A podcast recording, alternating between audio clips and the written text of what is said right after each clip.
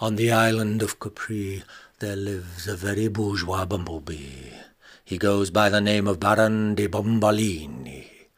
He lives in the old lemon tree that overlooks the hotel bar at the Maggiore, where he spends the long hot summer days cooling his long hot summer tongue with champagne, sorbet, and chablis. Then, just before the fall of night, he usually takes to flight, catching the last of the sea breeze, off to seduce one of his old snapdragons squeeze.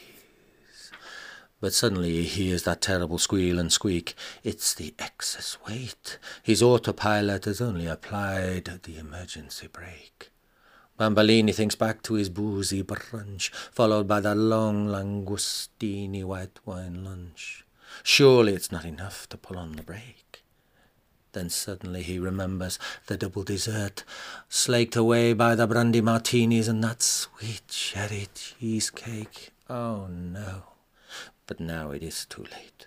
Bambolini is in the hands of a human fate. A young girl has gone and trapped him into a glass jar, specially to keep him as a objet d'art.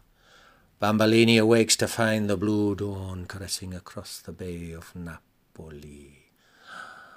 Then longingly he looks towards his old lemon tree, only to find another furry faced bumblebee. He shouts out loud, I am the Baron de Bambolini. The newbie flies up close and party tittles him a huge raspberry from an ever so long covered in champagne and chablis.